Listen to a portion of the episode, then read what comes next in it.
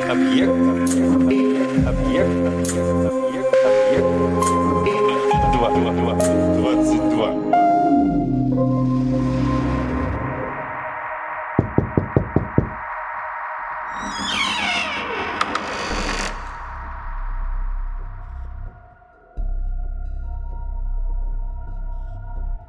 «Говорят, у Ифрит, — сказал я, — что в одном городе было 2 человека, жившие в 2 смежных домах с общим простенком, и один из них завидовал другому и поражал его глазом и силился повредить ему. И он все время ему завидовал, и его зависть так усилилась, что он стал вкушать мало пищи и сладости сна, а у того, кому он завидовал, только прибавлялось добра, и всякий раз, как сосед старался ему повредить, его благосостояние увеличивалось, росло и процветало. Но внушивший завистью знал, что сосед завидует ему и вредит, и уехал от соседства с ним, и удалился от его земли, и сказал: «Клянусь Аллахом, я покину из-за него мир». И он поселился в другом городе и купил себе там землю, а на этой улице был старый оросительный колодец, и построил для себя у колодца келью, и, купив себе все, что ему было нужно, стал поклоняться Аллаху Великому, предаваясь молитве с чистым сердцем. И к нему со всех сторон приходили нуждающиеся и бедные. И слух о нем распространился в этом городе, и весть дошла до его соседа-завистника, и тот узнал о благе, которого он достиг, и о том, что вельможи города ходят к нему. И он вошел в келью, и его сосед, внушивший зависть, встретил его пожеланием простора и уюта и оказал ему крайнее уважение. И тогда завистник сказал ему: «У меня с тобой будет разговор, и в нем причина моего путешествия к тебе. Я хочу тебя порадовать. Встань же и пройдись со мною по твоей келье». И внушивший зависть поднялся и взял завистника за руку, и они прошли до конца кельи, и завистник сказал: «Вели твоим факирам, чтобы они пошли в свои кельи. Я скажу тебе только в тайне, чтобы никто не слышал нас». И внушивший зависть сказал факирам: «Войдите в свои кельи». И они сделали так, как он им приказал, а внушивший зависть прошел немного с завистником и дошел с ним до старого колодца. И завистник толкнул внушившего зависть и сбросил его в колодец, когда никто не знал этого, и пошел своей дорогой, думая, что убил его. А в колодце жили джинны. И они подхватили внушившего зависть и мало-помалу спустили его и посадили на камень и спросили один другого: «Знаете ли вы, кто это?» «Нет», — ответили джинны. И тогда один из них сказал: «Это человек, внушивший зависть, который бежал от завистника и поселился в нашем городе. Он воздвиг ту келью и развлекал нас своими молитвами и чтением Корана, а завистник пришел к нему и встретился с ним, и ухитрился сбросить его к нам. А весть о нем дошла в сегодняшний вечер до султана этого города, и он решил завтра посетить его ради своей дочери». «А что с его дочерью?» – спросил кто-то из них. И говоривший сказал: «Она одержимая. В нее влюбился джин Маймун ибн Дамдам. И если бы старец знал для нее лекарство, он бы, наверное, ее исцелил, а лекарство для нее самая пустая вещь». «А какое же это лекарство?» – спросил кто-то из джиннов, и говоривший ответил: «У черного кота, что у него в келье, есть на конце хвоста белая точка величиною с дирхем. Пусть возьмет 7 волосков из этих белых волос и окурит ими царевну. И Марит уйдет у нее из головы и никогда не воротится к ней, и она тотчас же вылечится». И все это происходило у Ифрит, а внушавший зависть слушал. Когда же настало утро, и взошла заря, и заблистала, нищие пришли к старцу и увидели, что он поднимается из колодца, и он стал великим в их глазах. а у внушившего зависть не было другого лекарства, кроме черного кота, и он взял из белой точки, что была у него на хвосте, 7 волосков и спрятал их у себя. И едва взошло солнце, как прибыл царь со своими вельможами, а остальной свите приказал стоять. Когда царь вошел к возбудившему зависть, тот сказал «Добро пожаловать!» и, велев ему подойти ближе, спросил «Хочешь, я открою тебе, для чего ты ко мне прибыл?» «Хорошо», — ответил царь. И старец сказал «Ты прибыл, чтобы посетить меня, а в душе хочешь меня спросить о своей дочери». «Да, праведный старец!» — воскликнул царь. И внушивший зависть сказал «Пошли кого-нибудь привести ее, и я надеюсь, что если захочет Аллах Великий, она сию же минуту исцелится». И царь обрадовался и послал своих телохранителей, и они принесли царевну со скрученными руками, закованную в цепи, и, возбудивший зависть, посадил ее и покрыл ее покрывалом, и, вынув волоса, окурил ее ими. И тот, кто был над ее головой, испустил крик и покинул ее. А девушка пришла в разум и закрыла себе лицо и спросила, что это происходит, и кто привел меня в это место. И султан обрадовался радостью, которой нет сильнее, и поцеловал ее в глаза, и поцеловал руки у старца, возбудившего зависть. А после того он обернулся к вельможам своего царства и спросил их, «Что вы скажете? Чего заслуживает тот, кто исцелил мою дочь?» «Жениться на ней?» — отвечали они, и царь воскликнул, «Вы сказали правду!» Потом он выдал дочь замуж за внушившего зависть, и тот сделался зятем царя. А спустя немного умер визирь, и царь спросил, кого сделаем визирем, и ему сказали, твоего зятя. И его сделали визирем. И еще немного спустя умер султан, и когда спросили, кого сделаем царем, ответили, визиря. И визиря сделали султаном, и он стал царем и правителем. Однажды царь сел на коня, и завистник проходил по его дороге, и вдруг видит тот, кому он завидовал, в царственном великолепии среди эмиров, визирей и вельмож своего царства. И взор царя упал на завистника, и он повернулся и сказал одному из своих визирей, «Приведи ко мне этого человека, и не устрашай его». И визирь пошел и привел его соседа, завистника, а царь сказал, «Дайте ему 1000 москалей из моей казны и принесите ему 20 тюков товаров, и пошлите с ним стражника, чтобы он доставил его в город». И потом он простился с ним и уехал, не наказавши его за то, что он сделал с ним. «Посмотри же, Ифрит, как возбудивший зависть простил завистника, и как тот сначала завидовал ему, потом причинил ему вред и отправился к нему и довел до того, что бросил его в колодец и хотел его убить, но он не воздал ему за его, а простил ему и отпустил. И я заплакал, о госпожа, перед Ифритом горьким плачем, которого нет сильнее, и произнес, «Отпускай преступным, всегда мужи разумные одаряли злого прощением за зло его. Я объял проступки все полностью и сверил их все. Обойми же ты все виды прощения, будь милостив. И пусть тот, кто ждет себе милости от Высшего, отпускает низшим проступки их и прощает их». «Чтобы тебя убить или простить, — сказал Ифрит, — я непременно заколдую тебя». И он оторвал меня от земли и взлетел со мною на воздух, так что я увидел под собою землю, как чашку посреди воды.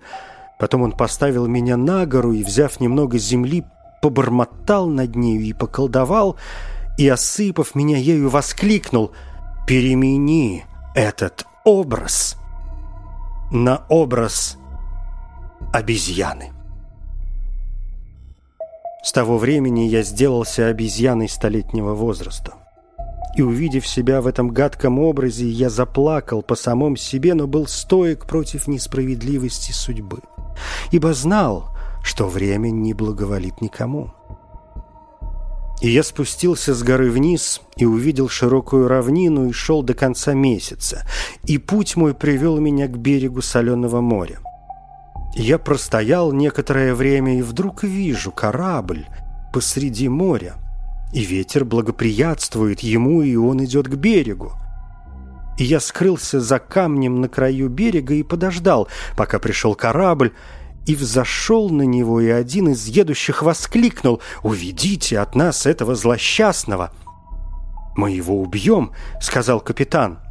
А тот другой вскричал: «Я убью его вот этим мечом!» Но я схватил капитана за полу и заплакал, и мои слезы потекли, и капитан сжалился надо мною и сказал: «О, купцы! Эта обезьяна прибегла к моей защите, и я защищу ее. Она под моим покровительством, и пусть никто ее не беспокоит и не досаждает ей». И капитан стал обращаться со мной милостиво, и что бы он ни говорил мне, я понимал и исполнял все его дела и служил ему на корабле. И он полюбил меня. Ветер благоприятствовал кораблю в течение 50 дней, и мы пристали к большому городу, где было множество людей, сосчитать число которых может только Аллах. И в тот час, когда мы прибыли, наш корабль остановился, и вдруг к нам явились невольники от царя города и поднялись на наше судно и поздравили купцов с благополучием и сказали: «Наш царь поздравляет вас с благополучием и посылает вам этот свиток бумаги. Пусть каждый из вас напишет на нем одну строчку». Дело в том, что у царя был визирь-чистописец, и он умер. И султан поклялся и дал великие клятвы, что сделает визирем лишь того, кто пишет так, как он. И они подали купцам бумажный свиток длиной в 10 локтей и шириной в локоть, и каждый, кто умел писать, написал до последнего. И тогда я поднялся, будучи в образе обезьяны, и вырвал свиток у них из рук, и они испугались, что я порву его, и стали меня гнать криками, но я сделал им знак: «Я умею писать». И капитан знаками сказал им: «Пусть пишет, если он станет царапать, мы его прогоним от нас, а если напишет хорошо, я сделаю его своим сыном». Я не видел обезьяны понятливее, чем это. И я взял калам и, набрав из чернильницы чернил, написал почерком река такое двустишие: «Судьбою записаны милости знатных, твоя ж не написана милость досель. Так пусть же Аллах не лишит нас тебя, ведь милости всех ты и мать, и отец». И я написал почерком Райхан: «Перо его милостью объемлет все области, и все охватил миры своею он щедростью. Нельзя Нил египетский сравнить с твоей милостью, что тянется к странам всем рукой с 5 пальцами». И почерком Сулюс я написал: «Всяк пишущий когда-нибудь погибнет, но все, что пишут руки его, то вечно. Не вздумай же ты своею писать рукою другого, чем то, что рад ты, воскреснув, видеть». И еще я написал почерком Насх: «И когда пришла о разлуке весть нам назначенной, переменой дней и судьбой всегда превратной, обратились мы к устам чернильниц, чтоб сетовать на разлуки тяжесть концами острых перьев». И дальше я написал почерком Тауки: «Халифат не вечен для правящих, поистине. А коль споришь ты, скажи же мне, где первые? Благих поступков сажай посевы в делах своих. Коль не зложен будешь, посевы эти останутся». И почерком Мухаккак я написал: «Открывши чернильницы, величия и милостей, налей в них чернила ты щедроты достойных дел. Пиши же всегда добром, когда точно можешь ты. Тогда вознесешься ты высоко пером своим. Потом я подал им свиток, и они написали каждый по строчке, а после этого невольники взяли свиток и отнесли его к царю. И когда царь посмотрел на свиток, ему не понравился ничей почерк, кроме моего, и он сказал присутствующим: «Отправляйтесь к обладателю этого почерка, посадите его на мула и доставьте его с музыкой, наденьте на него драгоценную одежду и приведите его ко мне». И, услышав слова царя, все улыбнулись, а царь разгневался и сказал: «О, проклятые! Я отдаю вам приказание, а вы надо мной смеетесь?» «О, царь!» — отвечали они. «Нашему смеху есть причина». «Какая же?» — спросил царь. И они сказали: «О, царь! Ты велел нам доставить к тебе того, кто написал этим почерком, но дело в том, что это написала обезьяна, а не человек, и она у капитана корабля». «Правда ли то, что вы говорите?» — спросил царь. И они ответили: «Да, клянемся твоей милостью». И царь удивился их словам и затрясся от восторга и воскликнул: «Я хочу купить эту обезьяну у капитана».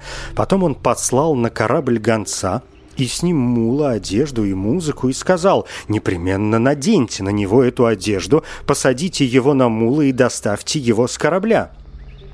И они пришли на корабль и взяли меня у капитана, и, надев на меня одежду, посадили меня на мула, и люди оторопели. И город перевернулся из-за меня вверх дном, и все стали на меня смотреть.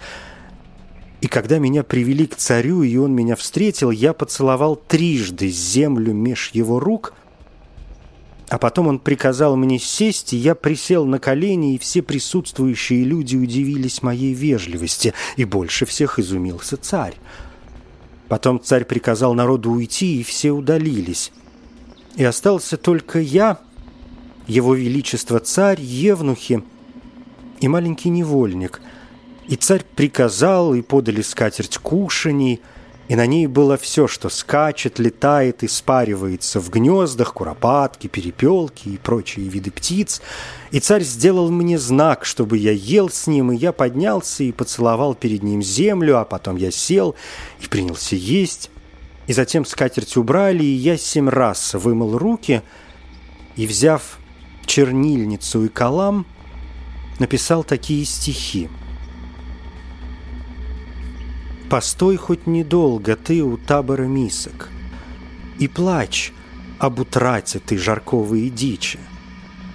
Поплачь, о ката, со мной, о них вечно плачу я, о жареных курочках с размолотым мясом. О горесть души моей, о 2 рыбных кушаньях, я ел на лепешке их из плотного теста. Аллаха достоин вид жаркого, прекрасен он, когда обмакнешь ты жир в разбавленный уксус.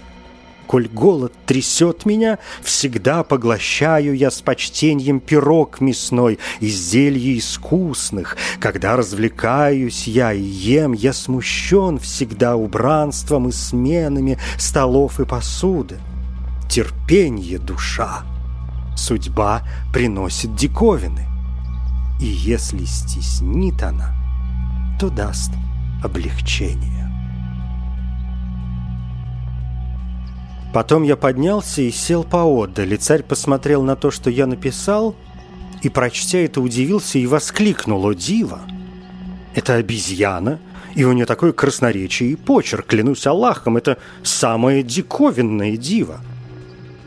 Затем царю подали особый напиток в стеклянном сосуде, и царь выпил и протянул мне, и я поцеловал землю и выпил, и написал на сосуде: «Был огнями сжигаем я на допросе, но в несчастье нашли меня терпеливым, потому-то всегда в руках меня носят и прекрасных устах меня лобызают». И еще: похищает свет утра мрак, дай же выпить мне напитка, что ум людей отнимает. Я не знаю, так ясен он и прозрачен, он ли в кубке, или кубок в нем пребывает. И царь прочитал стихи, и вздохнул, и воскликнул: если подобная образованность была у человека, он бы, наверное, превзошел людей своего века и времени. Потом он пододвинул ко мне шахматную доску и спросил: не хочешь ли сыграть со мною?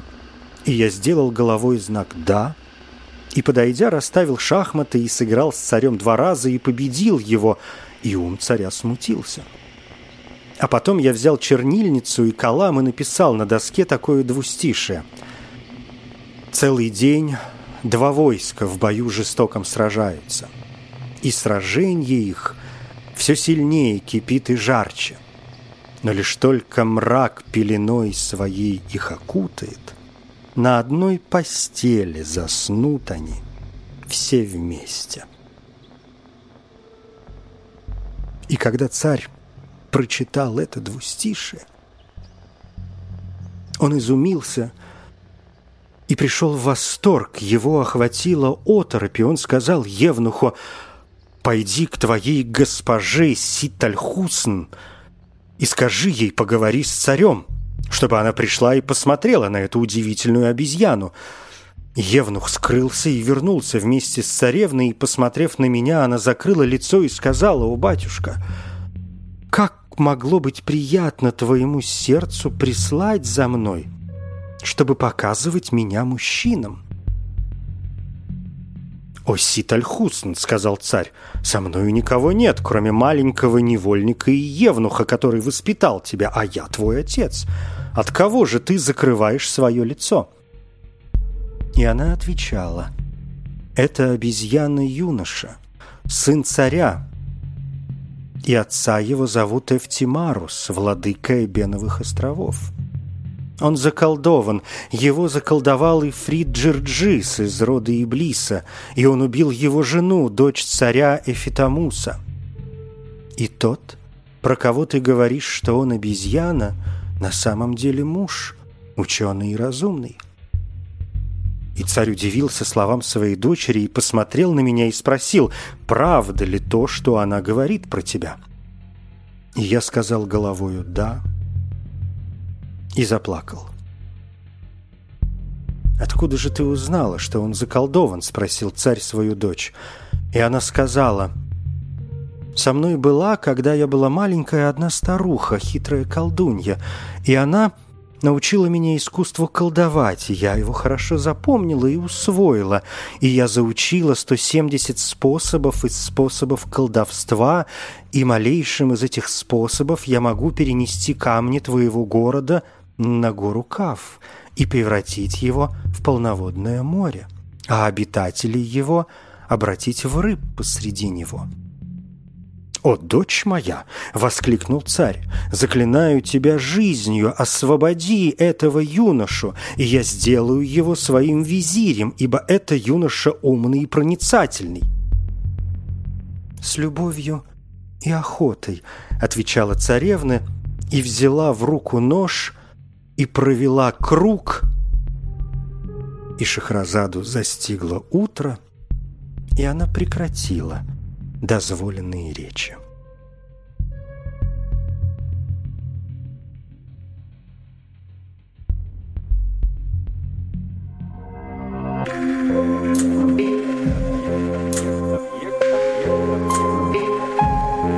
Объект 22.